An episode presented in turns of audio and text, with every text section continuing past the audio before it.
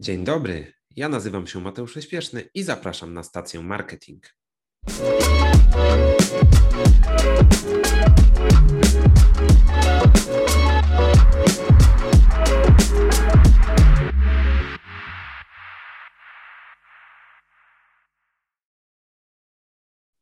Dzień dobry, witam Państwa bardzo serdecznie w kolejnym odcinku stacji Marketing. Dzisiaj moim gościem jest Krzysztof Dmochowski z firmy AutoGT.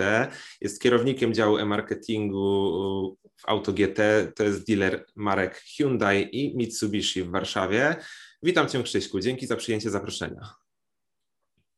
Cześć Mateusz, witaj. Ja też ze swojej strony bardzo dziękuję za taką możliwość tutaj wypowiedzenia się w kwestiach marketingowych. Głównie oczywiście będziemy rozmawiać o marketingu online, tak? Bo to jest no właśnie, nasz dokładnie, zasadniczy temat. Dokładnie tak jak mówisz, bo masz sporo tego doświadczenia marketingowego, nie tylko w sumie w branży dealerskiej, nie tylko w tej motoryzacji, dlatego chciałbym o tym trochę szerzej porozmawiać i być może porównać pewne kwestie związane, jak to wygląda w tych branżach. Zacznijmy może od takiej podstawowej kwestii związanej z tym ruchem i z tym marketingiem internetowym. Jak ważne Twoim zdaniem jest kierowanie tego ruchu na strony internetowe dealerskie z wykorzystaniem wszelkiego rodzaju kampanii typu Google Ads, Facebook Ads, wszelkiego rodzaju kampanii zasięgowych? Czy to jest tak, że to jest działanie niezbędne w dzisiejszych czasach, czy tylko dodatek? Czy po prostu klienci sami sobie tą stronę znajdą? Może w ten sposób bym zadał to pytanie przewrotnie. E, słuchaj, dobrze, że zaczynasz od tematu kampanii online, bo to jest rzeczywiście bardzo ważny aspekt e, marketingu digitalowego obecnie. E, natomiast wiesz, wszystko tak naprawdę zależy od kwestii związanych z naszymi oczekiwaniami i z tym, co już mamy, a czego nie mamy. Bo jeżeli chcemy pozyskać ruch na naszą stronę internetową, no to musimy sobie zadać pytanie, skąd ten ruch chcemy czerpać skąd tych użytkowników chcemy pozyskać. E, I tutaj przykładowo chociażby no, do głowy przychodzą mi dwa takie zasadnicze media, które są obecnie do tego wykorzystywane, czyli tak naprawdę wyszukiwarka. No oczywiście wiadomo, o jakiej wyszukiwarce mówimy. Jasne. Zasadniczo rządzi jedna Google, tak? No i oczywiście social media. Tutaj jako przykład możemy wziąć najbardziej taki sztandarowy portal, który wszyscy znają, gdzie pewnie większość osób się znajduje, czyli Facebook. E, I teraz, jeżeli sobie założymy, że chcemy pozyskać ruch e, z tych dwóch miejsc, e, to tak naprawdę musimy sobie odpowiedzieć na pytanie w przypadku wyszukiwarki, czy mamy już zoptymalizowaną dobrze stronę internetową, która wyskakuje, pojawia się na wysokich pozycjach, tak aby była widzialna, dostrzegalna dla jak największej liczby użytkowników, czy nie. I idąc tym samym tropem, musimy sobie zadać pytanie odnośnie mm, Facebooka. Czy nasz, y, nasza strona facebookowa, czy nasz, nasz fanpage jest na tyle popularny, że sam z siebie potrafi przyciągnąć ruch, potrafi przyciągnąć ludzi, e, czy to jeszcze nie jest ten moment? I dlaczego o tym mówię? Mówię o tym dlatego, bo rzeczywiście, jeżeli tak jest, jeśli mamy świetnie zoptymalizowane SEO, tak, czyli pozycjonowanie strony internetowej e, w wyszukiwarce Google, tak? Czyli mówimy tu o wszystkich wynikach wyszukiwania, które nie są reklamami.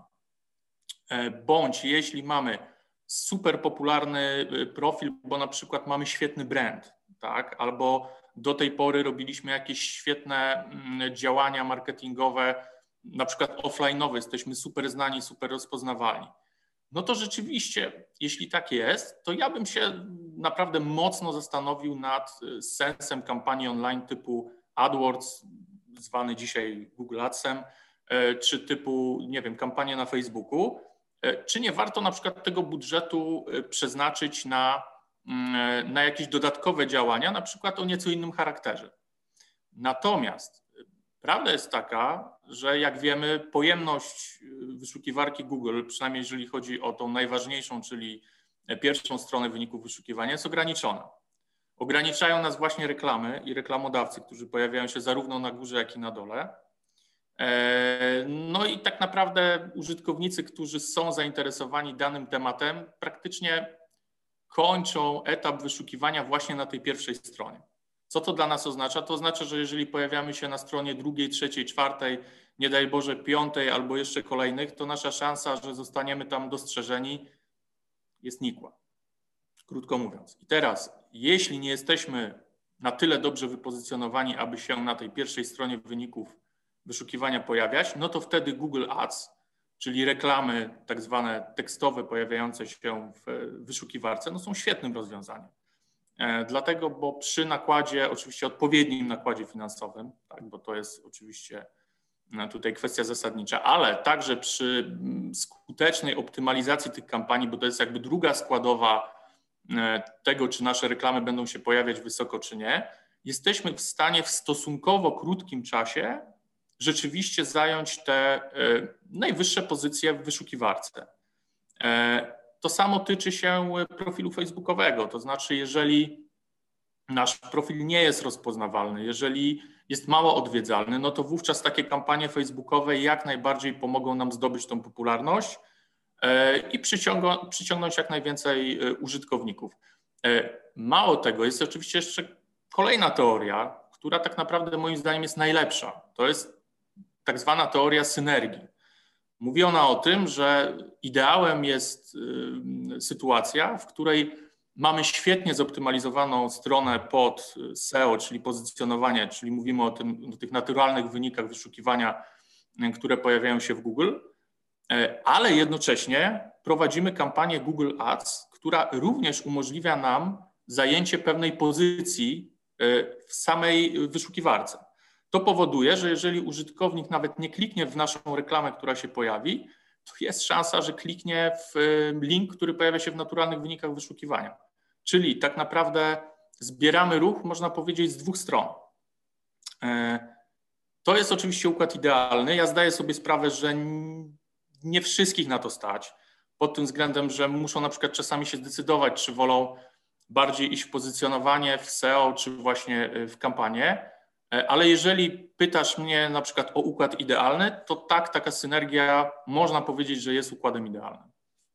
No właśnie, bo myślę, że tutaj ruszyłeś bardzo ciekawy temat. To nie jest tak, że my musimy działać tylko 100% w ramach tej płatnej reklamy, ale w ramach budowy dobrej treści. Oczywiście ta treść też trzeba za nią zapłacić, tak? I trzeba ją stworzyć, więc to też przynajmniej jest czas czyjejś pracy, tak? To nie jest tak, żebyśmy nikogo tu nie oszukiwali, że jest to bezpłatna forma pozycjonowania, aby nam ta strona chociażby pojawiała się wysoko w wynikach, ale zawsze można do tego podejść różnie, tak? To nie jest w ten sposób, że możemy tylko podejść do kampanii w formie płatnej, w formie tego ruchu wspomnianej Google Ads, tak? Czy w formie ruchu kierowanego z Facebooka, zarówno na strony, jak i na fanpage danej firmy, ale zrobienie tego miksu, dokładnie. Nie? Zrobienie tego miksu, ja Ci powiem więcej, że y, poruszyłeś z kolei temat, który też mi jest niezwykle bliski, czyli content marketing i, i treść, która się znajduje na stronach, która, y, no tutaj oczywiście nie mamy czasu na to, żeby porozmawiać sobie jakoś bardzo długo o SEO, ale tylko tak oczywiście delikatnie y, zahaczając o ten, o ten temat, ta treść jest w kontekście tego pozycjonowania niezwykle ważna. I teraz ja podam taki fajny przykład, ze swoich jakichś prywatnych rzeczy, tak? Ja wiele, wiele lat temu miałem stronę internetową, y, która dotyczyła genealogii mojej rodziny. Okej, okay, e, ciekawe. Tak, i wiesz co, ja nie miałem wtedy zielonego pojęcia, w ogóle nie wiedziałem, że istnieje coś takiego jak SEO, że istnieje AdWords, chyba AdWords ówczesny, czyli dzisiejszy Google Ads w ogóle wtedy nie istniał, bo to był rok 2001 i 2002, e, więc z tego co wiem, chyba nawet te programy w ogóle wtedy nie istniały. I powiem Ci, że moja strona na mm, hasła związane z moją rodziną, z moim nazwiskiem, wyskakiwała na pierwszych y, miejscach wyników wyszukiwania. E, ja dopiero po latach, kiedy właśnie zająłem się marketingiem online, głównie SEM-em, tak, czyli właśnie SEO plus płatnymi kampaniami, e, zacząłem dostrzegać, że i mówię to w kontekście tego, jak niezwykle obecnie ważny jest content marketing, żeby pisały go osoby, innymi słowy, żeby tą treść tworzyły osoby, które naprawdę znają się na tym, o czym piszą. To jest idealny układ. To znaczy, jeżeli mówimy, wymyślimy sobie, że jest jakiś optymalizator treści, no jest taki optymalizator, tak? No wiadomo, że no agencje oferują takie usługi i oczywiście, że on nie jest alfą, omegą w każdej dziedzinie życia, tak? Bo gdyby był, to na pewno nie pracowałby wtedy w takiej agencji. E, I on musi jakby na podstawie swojego warsztatu związanego z pozycjonowaniem jakby dotrzeć też do sedna danej tematyki żeby po pierwsze nie wyszło, że się na tym nie zna, e, a po drugie, żeby też nie przeholować w drugą stronę, żeby to nie było zbyt techniczne. E, to jest bardzo duża sztuka, ale porównując ludzi, którzy na przykład piszą blogi i naprawdę są zainteresowani daną tematyką, nie robią to pod pozycjonowanie, nie robią to pod SEO, tylko po prostu jest to ich pasja. I porównując te treści z tymi treściami, które piszą mm, e, ludzie, którzy zajmują się e, kształtowaniem content marketingu, no to jednak mogę powiedzieć, że wygrywają pasjonaci. Dokładnie. Wygrywają tak. pasjonaci. Clue jest, clue jest takie, że jeżeli prowadzimy biznes, tak, na przykład zostajmy w branży tutaj moto, tak, jeżeli mhm. jesteśmy dealerem samochodowym i mamy na pokładzie na przykład znawcę systemów bezpieczeństwa samochodów, tak, który jest wybitnie się na tym znanie, jest to jego pasja, e, poświęcił temu kawał życia, to nic nie zastąpi e, napisania takiego tekstu przez niego. Oczywiście ten tekst potem osoba, która się zna na marketingu, tak, czyli na przykład ty czy ja, możemy to potem jakoś zmodyfikować, tak, możemy to wygładzić, jesteśmy trochę takimi jakby korektorami, tak, natomiast nic nie zastąpi jego wiedzy e, i tej treści płynącej jakby z jego pasji.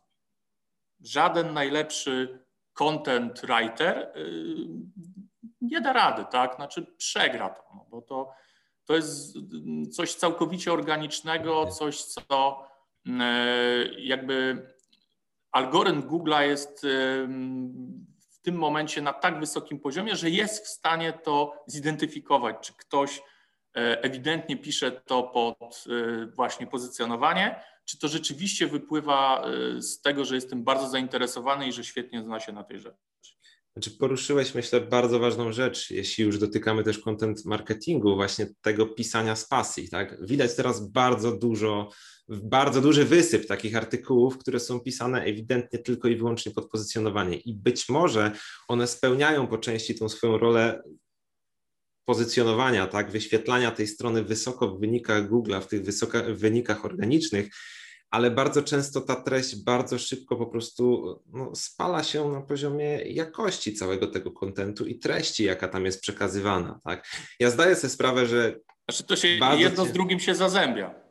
No, oczywiście, tak, jedno z drugim się zazębia, tylko że czasami po prostu brak tej jakości może zadziałać w drugą stronę. Ok, wypozycjonowaliśmy się wysoko, tak. ale jednak ktoś pojawia się, żeby najpierw poczytać, tak, i widzi, że artykuł jest bardzo płytko napisany, nie pogłębia tematu, nie rozwija tego tematu. Tak naprawdę, no coś w nim jest nie tak i wygląda jak napisane przez generator.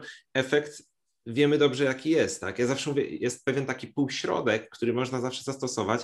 Jeśli już nawet osoba, która jest pasjonatą, nie czuje się w tym pisaniu, to takim prostym rozwiązaniem wydaje mi się nawet możliwość krótkiego nagrania audio, przekazania tej wiedzy i przekazania już do jakiegoś copywritera, który ma więcej tych umiejętności. Ja zdaję sobie sprawę, że zawsze ten copywriter nałoży na to swoją poprawkę i nigdy nie poczuje tego tematu w ten sam sposób, no ale nie oszukujmy się, nie każdy, nawet będący pasjonatą tematu, jest w stanie napisać. Yy, tekst, który będzie rzeczywiście no, wartościowy, tak? Nie każdy czuje się, krótko mówiąc, w formie, jaką zobacz, jest pisanie, tak? Zobacz, że to się przecież dzieje w branży wydawniczej, to znaczy wśród osób, które piszą książki. To, książki napisały tak naprawdę takie osoby, po których ja w życiu bym nie powiedział, że one potrafią w ogóle sklecić kilka zdań. A jednak piszą jakoś te książki, no piszą je dlatego, bo tak naprawdę oni przekazują swój wkład, tak, to co chcą powiedzieć. Nie oceniam tego w żaden sposób, tak, to jest jakby ich już e, kwestia. Natomiast potem siada do tego y, dedykowana osoba, która to wygładza, która to dopieszcza, która to e, albo rozbudowywuje, albo troszeczkę to ukróca. I tak naprawdę powstaje dopiero wtedy z tego gotowy produkt, tak zwany książką. No bo no, mówię, nie będę tutaj Dokładnie. sypał nazwiskami, tak, bo to nie o to chodzi, ale czasami no, padają takie nazwiska, ciekawe y, informacje, że ten ktoś napisał, y, napisał książkę, że to się aż wierzyć nie chce, że on sam potrafi to zrobić. No, oczywiście abstrahuję od tego, jaki jest potem poziom tego piśmiennictwa, tak to nazwijmy, ale, ale absolutnie się z Tobą zgadzam, absolutnie się do tego przychylam i apeluję, że jeżeli macie w swoich biznesach na pokładzie pasjonatów, wykorzystujcie ich, tak? Proście ich o pomoc. E, niech to, co ty powiedziałeś, Mateusz, że oni nie muszą sami nawet tego napisać, mogą to wypowiedzieć, jeżeli nawet boją się, nie wiem, nagrania jakiegokolwiek, zawsze mogą to przekazać w ustny sposób, ktoś to może po prostu spisać. Tak? I potem to, co ty powiedziałeś, oddać to do osoby, która już e, ma jakiś warsztat copywriterski, żeby to ładnie po prostu wygładzić, dopiąć i żeby powstał z tego fajny artykuł. To mam takie kolejne przewrotne pytanie, bo skupiliśmy się tu na ruchu, na SEO, na SEMie, na tym content marketingu.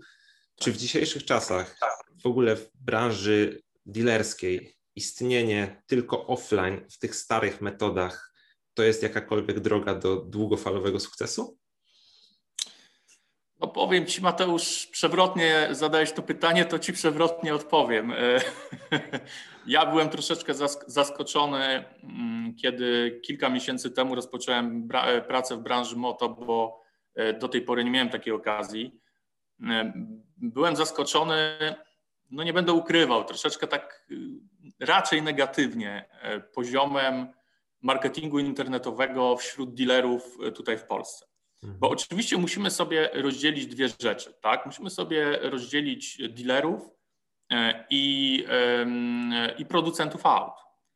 E, producenci aut oczywiście posiadają całe wielkie, gigantyczne zaplecze za sobą. To jest zaplecze oczywiście międzynarodowe, tak, bo to, ponieważ to są koncerny międzynarodowe, e, wobec czego jakby łatwość w dostępie do pewnych materiałów, tak, do budżetów przede wszystkim, bo to o tym mówimy, i do tworzenia całego marketingu e, digitalowego jest dużo prostsza.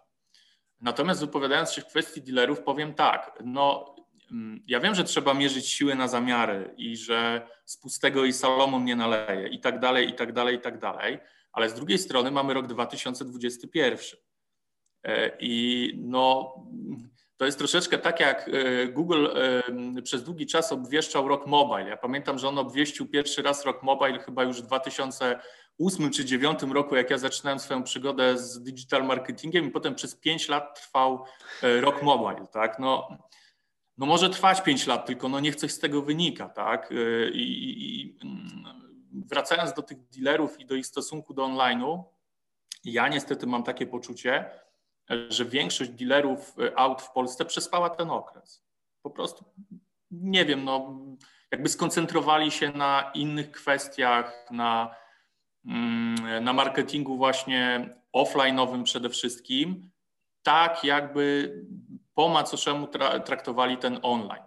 E, wydawać by się mogło, że to powinno się już teraz bardzo zmieniać. I ja powiem moje odczucie.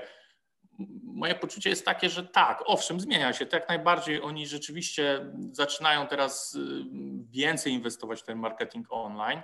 On jest bardziej jakby rozbudowywany, ale to jest za mało. To jest zdecydowanie za mało. Powiem szczerze, że kiedy, zanim zacząłem pracę tutaj w AutoGT, zrobiłem sobie cały taki research e, stron internetowych, e, ale dealerskich. Ale uwaga, nie dealerskich utrzymywanych na domenie producenta, tak? tylko takich dealerskich, całkowicie oddzielonych od stron producenckich. I powiem szczerze, że przeżyłem kompletny szok. No, to znaczy, to były strony internetowe, na poziomie e, stron internetowych z końca lat 90. Ja pamiętam, że e, u mnie w domu tata kupił e, komputer z dostępem do internetu przez telefon jeszcze w, gdzieś chyba w 99 czy 2000 roku i tak właśnie jak patrzyłem sobie na tę stronę, to tak przypominał mi się ten rok niestety.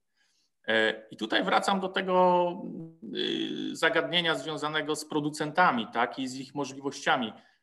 Słuchajcie, no Oczywiście oni mają świetne możliwości, tak? I fajnie jest mieć też bardzo ładną stronę, mm, która jest utrzymywana jakby na ich domenie, bo to jeszcze i moc płynie wtedy, y, właśnie chociażby już w kontekście mówiąc SEO, tak, e, która e, pozwala nam e, tą taką podstronę wypozycjonować. Ale zauważcie, że to nie jest tak, że każdy producent ma jednego dealera. To znaczy, każdy producent ma iluś tam dealerów i teraz takich podstron też jest ileś tam. No więc moim przynajmniej zdaniem zawsze warto by się było jakoś wyróżnić.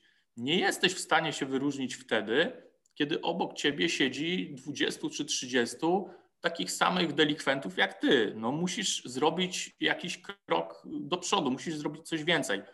Offline oczywiście pikniki, nie wiem, wystawki i tak dalej super, ale to jest za mało na dzisiejsze czasy.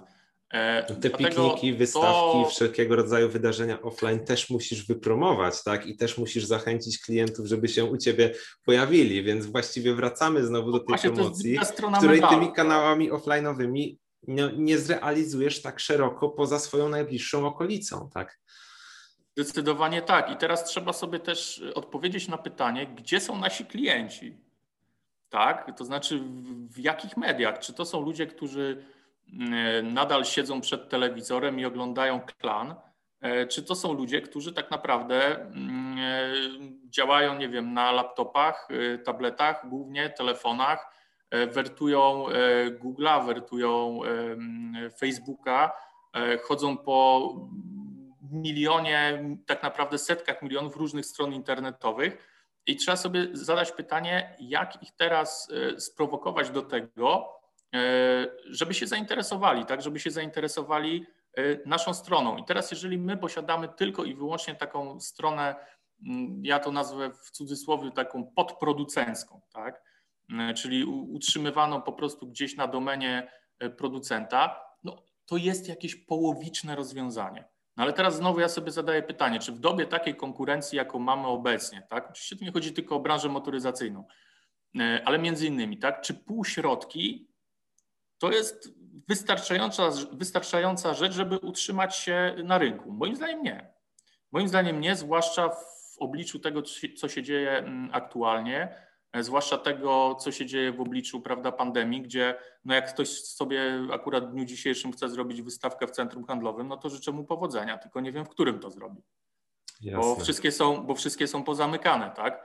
Natomiast wystawkę na stronie internetowej można zrobić wystawkę jako reklamę na dużym portalu, który średnio odwiedza e, kilkaset tysięcy albo kilka milionów użytkowników dziennie, można zrobić.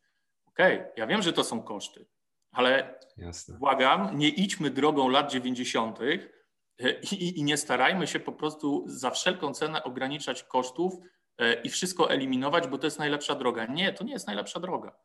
Najlepszą drogą są inwestycje. I to jakby to w tej kwestii nie ma dyskusji, bo po prostu to jest tak często było już poruszane e, i tak często e, te sytuacje miały miejsce, e, że jakby nie ma tutaj pola do, do jakiejś negacji. Tak? Najlepszą, najlepszym rozwiązaniem na pozyskanie nowych klientów są inwestycje, a w tym przypadku inwestycje w marketing online. Zgodzisz się chyba ze mną, że ta transformacja po prostu postępuje zbyt wolno z tego, co właśnie powiedziałeś. No, ja sobie zdaję sprawę, że zawsze będzie grupa klientów, którzy potrzebują takiego tradycyjnego dotarcia i wszelkiego rodzaju informowanie o trendach, że branża motoryzacyjna za oceanem idzie chociażby w stronę online i samochody można kupować już w 100% online. W Polsce też są tacy dealerzy, ale cały czas postępuje to dość powoli. Nie chciałbym tutaj w tym momencie przesądzać, że ten online całkowicie zastąpi działania offline'owe, które znamy od lat, bo zawsze będą klienci, którzy będą chcieli odwiedzić salon, odwiedzić imprezę dealerską i tak dalej, ale wydaje mi się, że znowu, podobnie jak rozmawialiśmy o miksie w marketingu internetowym, czyli SEO, SEM Content Marketing, tak samo w szerokim marketingu dealerskim, bez połączenia tych działań offline'owych, odpowiedniej wystawki, odpowiedniej prezencji salonu, czasami może działań w tych galeriach, choć jak doskonale wiemy obecnie to jest bardzo utrudnione, wręcz nierealne, tak? Połączeniu z tymi działaniami online, czyli całym tym miksem, no to jest chyba taka, taka droga do sukcesu, ponieważ profil tego konsumenta też się zmienia, tak? W tym momencie, niezależnie od tego, z jaką osobą mamy do czynienia, w jakim jest wieku, praktycznie każdy zaczyna korzystać ze smartfonów, tabletów, wszelkiego rodzaju smart urządzeń, więc właściwie podejrzewam, że z 90% naszych klientów jest online. Kwestia do tego, jak do nich dotrzeć. Czy zgodzisz się z czymś takim? E, absolutnie zgodzę się z tym, no bo to znowu jest, mówimy tutaj o synergii. Zawsze gdzieś e, bycie pośrodku, e, tak, łączenie jakby różnych elementów i synergia przynosi lepsze korzyści niż bycie po skrajnie jednej czy skrajnie po drugiej stronie, tak. To jest absolutnie naturalne. Ja wracając troszeczkę do tematyki tego, tego ruchu i wspomniałeś tu, że zawsze będą ludzie, którzy chętnie odwiedzą salon samochodowy, aby obejrzeć auto. Mateusz, oczywiście, to, to jest jakby istota, to jest klucz tego, bo umówmy się, ale rzadko kto, to nie jest jeszcze ten poziom jakby i to nie jest jeszcze ten czas, kiedy ludzie będą powiedzmy kupować e, samochody na przykład kompletnie w ciemno, to znaczy, nie wiem, nie jeżdżąc wcześniej nimi, tak? E, oczywiście to gdzieś może się już zaczyna. Znam taką firmę, nie będę wymieniał nazwy, żeby tutaj nie robić kryptoreklamy, która, która działa w ten sposób od niedawna. Natomiast y, abstrahując od tego, każdy chce przyjść do salonu, żeby to auto obejrzeć, żeby tym autem pojeździć, tak? Natomiast trzeba sobie zadać zasadnicze pytanie, skąd ta osoba w salonie się wzięła? To znaczy, dzięki Jasne. czemu ona tutaj przyszła, tak? I tu wracamy do sedna sprawy, bo większość reklam, nawet jeżeli mówimy o reklamach tele, telewizyjnych, których ja absolutnie jestem wielkim fanem, co prawda jestem bardzo zły na firmy producenckie, że tak słabo starają się zrobić ciekawe i charakterystyczne reklamy, że zawsze to kończy się jakąś czarną limuzyną, czy w, tym momencie czarnym suwem, który po prostu bierze gdzieś tam przez bezdroża norweskich fiordów. E, I, i, I, to jest jakby klucz tej reklamy. Trochę nie rozumiem tej idei, no ale to jest kwestia jakby producentów, tak? Natomiast e, zauważ, że w reklamach producenckich nie pojawiają się wskazania do tego, gdzie dany użytkownik ma tego Hyundai'a czy to Mitsubishi kupić. Czyli jakby, okej, okay, jest to promocja marki. Oni ci mówią, Mateusz, wybierz Hyundai'a, bo jest fantastyczny, bo ma ekstra e, nowoczesne e, dodatki i tak dalej, i tak dalej, etc. Ale e, oni ci nie mówią, gdzie ty masz tego Hyundai'a kupić. I teraz, jeśli ty prowadzisz stację dealerską, to no, z całym szacunkiem, ale wisi ci to jak kilo kitu przy agrawce, żeby nabywać y, takie auto, y, nie wiem, u swojego sąsiada 20 y, kilometrów obok, tylko chcesz, żeby ten klient kupił tego Hyundai'a u ciebie. Dlatego Dokładnie. to nie jest tak, że jeżeli producent robi reklamę telewizyjną Hyundai czy jakiejkolwiek innej marki, to to jest taka super wielka korzyść i benefit dla, dla dealera.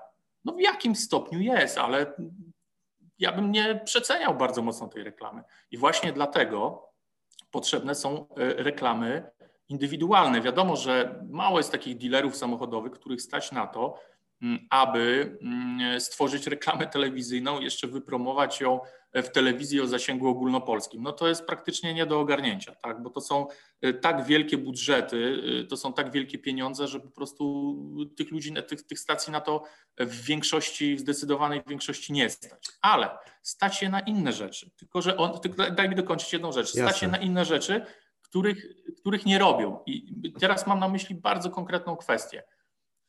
Obsługa konkretnych użytkowników którzy pojawiają się dzięki wspomnianym już tutaj, wspomnianych przez nas działaniom offline'owym. I teraz zobacz, co się dzieje. Podam Ci świetny przykład. Podam nawet markę, chociaż to jest marka konkurencyjna, ale działają ekstra. E, myślę tu o Toyocie. I e, nie będę wymieniał, który dealer, ale ma na swojej stronie informację, że skontaktujemy się z Tobą w ciągu 28 sekund. I teraz słuchaj, ja zrobiłem test. E, wbiłem swój numer telefonu, kliknąłem OK i poczekałem. Słuchaj, po 14 sekundach dostałem telefon. Do czego piję? Piję do tego, że e, skoro mamy pewne ograniczenia budżetowe, nie mamy, nie wiem, milionów złotych na reklamę w telewizji, milionów na zabilbordowanie całego miasta, to skupmy się na jakichś mniejszych, ale równie istotnych kwestiach. na przykład taką kwestią jest obsługa ruchu ze strony internetowej. Dlatego świetnym rozwiązaniem, jeżeli na przykład nie ma takiej możliwości, żeby, nie wiem, nawet 28 sekund odzwonić, mieć zainstalowanego na swojej stronie czata. I to też oczywiście jest rzecz, która jest teraz bardziej popularna, to akurat ty możesz powiedzieć, tak, ze swojej strony, tak. jak, jak, jak wy widzicie tą popularność zainteresowania czatem. E, ale ważniejsze od samego posiadania czata jest to, żeby on był dobrze obsługiwany. Bo co z tego, że będziesz miał zainstalowanego czata na swojej stronie, kiedy na przykład ktoś nie będzie na niego odpowiadał w czasie rzeczywistym? To jest tak, że tego czata mogłoby tak naprawdę nie być. Bo jak ja jestem na stronie, to nie oczekuję, że ktoś mi e, odpowie za 5 godzin. Albo na przykład, że ktoś mi odpowie jutro. No przepraszam, no ale no nie interesuje mnie to. Nie interesuje. Ty szukasz informacji teraz, tak? Ty chcesz teraz dostać momencie, informację. Taka jest idea czata, tak? Jeżeli teraz będzie taki mm, przykład z można powiedzieć, z naszej no, sytuacji tutaj pandemicznej, że to tak określę, czyli konsultacji lekarskich, tak? I teraz w bardzo wielu, szczególnie prywatnych medycynach, jest popularny czat z lekarzem. No i teraz wyobraźmy sobie, że wchodzimy na taki czat z lekarzem, a tam jest informacja, że nie wiem, że jutro, tak? że, że możemy się zapytać jutro. No jutro to będzie futro, krótko mówiąc. Tak? No, no, idea czata jest taka, że odpowiadasz albo w tej chwili, w danym momencie, albo co najwyżej, nie wiem, z kilku, maksymalnie kilkunastominutowym opóźnieniem, ale to jest tak maks maksów. No i oczywiście z tym, bywa bardzo różnie. Tak. Ale ważne jest to, żeby po drugiej stronie, czyli y, ludzi właśnie, którzy odpowiadają na te pytania, e, byli też ludzie, którzy y, są jakby wiarygodni, tak? Czyli e, jeżeli czegoś nawet ktoś nie wie, no to, to ja już wyniosłem nawet z, ze swoich jeszcze poprzednich branż, w której pracowałem, na przykład w hotelarstwie, że nie ma takiego słowa jak nie wiem, tak? To znaczy, nawet jeśli czegoś nie wiesz, nie mówisz o tym, że tego nie wiesz. Mówisz o tym, że to sprawdzisz. I wtedy to brzmi diametralnie inaczej. Pozyskujesz kontakt, szczerze, obiecujesz kontakt zwrotny z tą odpowiedzią, tak? Nie musisz udzielić tej odpowiedzi natychmiast, ale ty już potwierdzasz, że ty jesteś dla tego klienta i nawet jeśli nie możesz mu udzielić tej odpowiedzi teraz, bo tak jak mówisz, nie znasz odpowiedzi na to pytanie, to potwierdź przynajmniej temu klientowi, że pozostaw swoje dane, skontaktujemy się z Tobą. Tak? To jest niezwykle istotne, bo dlaczego ten klient miałby w tym momencie nie wklepać adresu innej strony internetowej?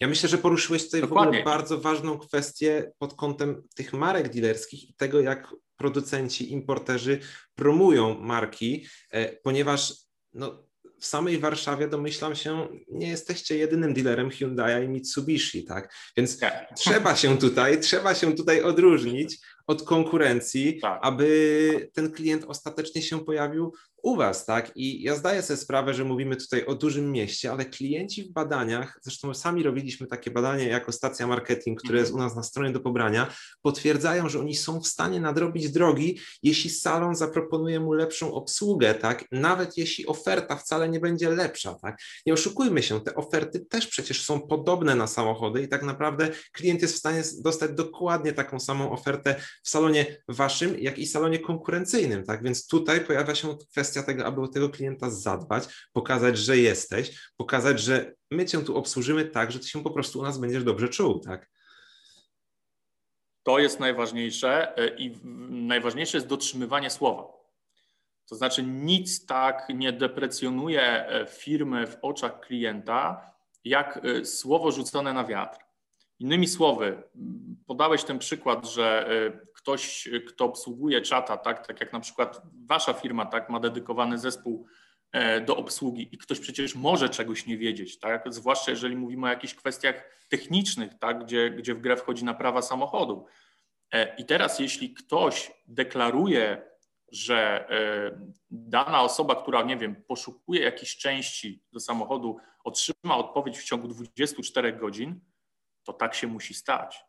I to jakby to jest nieodwołalne i potem nie można mieć pretensji do tego, że e, klient, który, któremu obiecano odpowiedź w ciągu 24 godzin i jej nie otrzymał, e, nasmaruje na nas jakiś brzydki, niefajny post na Facebooku albo doda nam negatywną opinię na Google. No bo z drugiej strony zobaczcie też jak wy byście się czuli, jeżeli ktoś obiecałby wam cokolwiek, za co powiedzmy możecie zapłacić, tak, bo jesteście potencjalnymi klientami, a potem nie dotrzymał słowa. No bylibyście wściekli. Jasne. E, I, I tu działa to absolutnie, absolutnie e, na tej samej zasadzie. Krzyśku, to kończąc naszą rozmowę, takie ostatnie pytanie. Jakbyś miał powiedzieć, co Twoim zdaniem jest takim podstawowym czynnikiem sukcesu działań marketingowych szeroko rozumianych. Nie musimy tylko się koncentrować na tym internecie, bo zdajemy sobie sprawę, że nie tylko w internecie działamy, choć z naszej rozmowy wynika, że jest on niezwykle ważny. Ale co Twoim zdaniem jest tym kluczem do sukcesu działań marketingowych w branży? Słuchaj, dla mnie to pytanie jest wbrew pozorom niezwykle proste. Yy, ono jest dla mnie niezwykle proste, bo robiąc jakiekolwiek działania marketingowe, promocyjne, tak jak wspomniałeś, to nie jest istotne, czy robisz online, czy robisz offline, cokolwiek. Po pierwsze, to co według mnie trzeba zrobić, to są cele i założenia. No bo robisz to w, z jakiegoś konkretnego powodu, tak? No raczej nikt nie robi y, działań reklamowych, y, czy offline, czy online sztuka dla sztuki. Tak? Zazwyczaj y, mają one doprowadzić do, jakiegoś, do jakiejś korzyści, tak? do jakiegoś zysku. E, I teraz e, postawienie sobie odpowiednich celów przed e, rozpoczęciem takich działań i uwaga, i tu najistotniejsza moim zdaniem kwestia, jakby wyodrębnienie realnych celów możliwych do zrealizowania bez porywania się z motyką na słońce, to jest rzecz najważniejsza, ale też najtrudniejsza. I teraz, jeśli prowadzimy takie działania, czy to online, czy offline, musimy sobie już wcześniej założyć, co konkretnie chcemy osiągnąć i kiedy te działania się kończą, kiedy e, raportujemy je, kiedy sobie je podsumowujemy, to musimy mieć bardzo jasne i konkretne odniesienie do tych naszych założeń, tak? Czy nam się to udało, czy nam się to nie udało. Bo ja z kolei też e, jestem wielkim przeciwnikiem E, tutaj leciałości troszeczkę z marketingu digitalowego. E, jestem przeciwnikiem e, tak zwanego przepalania budżetu. To jest takie bardzo dosyć znane pojęcie. Ja powiem, że to też było znane, bo można było, można było przepalić budżet na na przykład kampanię w GDN-ie, czyli w sieci mm, reklamowej Google bardzo łatwo, a to nie o to chodzi.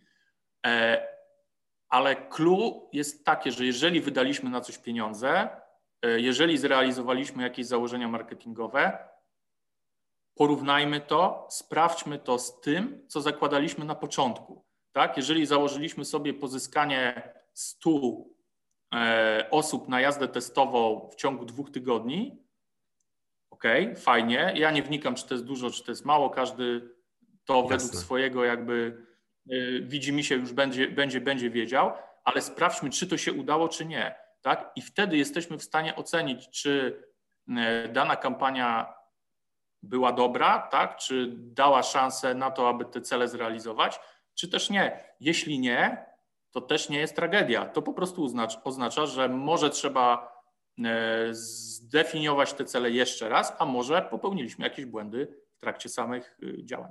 Dokładnie, żeby marketing się sprawdził, musi być mierzalny i musimy go faktycznie mierzyć i mieć w tym celu założenia. Tak, ale jedna rzecz na koniec z tym związana. Zasada, którą wpoił mi y, mój mentor, jeżeli chodzi o SEM, którego tutaj z tego miejsca serdecznie pozdrawiam, Przemek Modrzewski zawsze mi powtarzał testować, testować e, i jeszcze raz e, testować. Także testy też czasem wymagają nakładów finansowych, ale zwrot może być naprawdę duży i ciekawy z tego. Także polecam testowanie w marketingu, szczególnie internetowym. I myślę, że to jest bardzo fajny finish tej naszej rozmowy. Krzyśku, ja Ci bardzo dziękuję za to, że przyjąłeś nasze zaproszenie. Mam nadzieję, że oglądający nas, słuchający nas teraz widzowie, słuchacze wyciągną z tego inspirację do swoich dalszych działań branżowych. Bardzo dziękuję za Twój czas. Bardzo dziękuję Tobie, Mateusz, za zaproszenie. Mam nadzieję, że nie spotykamy się pierwszy i ostatni raz tej roli przynajmniej. My, myśl, myślę, że mamy, mamy dużo tematów do omówienia i podejrzewam, że moglibyśmy ten odcinek bardzo długo ciągnąć, dlatego mam nadzieję, że jeszcze będziemy mieli okazję porozmawiać w przyszłości, być może skupić się na nieco innych aspektach związanych z marketingiem. A ja kończąc naszą Jasne. rozmowę, żeby wszyscy byli na bieżąco i aby wiedzieli o ewentualnych kolejnych odcinkach, zapraszam wszystkich do tego, abyście oglądali na bieżąco stację marketing na Facebooku czy na YouTubie. Można nas też słuchać w Apple Podcast, Google Podcast, na Spotify'u. Publikujemy swoje artykuły w miesięczniku Dealer jako stacja marketing, no i żeby to wszystko można było gdzieś znaleźć i być na bieżąco z naszymi odcinkami i z tym, co robimy, zapraszam po prostu na www.stacjamarketing.pl do zapisania się na newsletter, gdzie publikujemy informacje o wszystkich wszystkich naszych działaniach. Dzięki raz jeszcze Krzyśku za poświęcony czas. Dziękuję za obejrzenie, odsłuchanie tego odcinka. Do usłyszenia, do zobaczenia.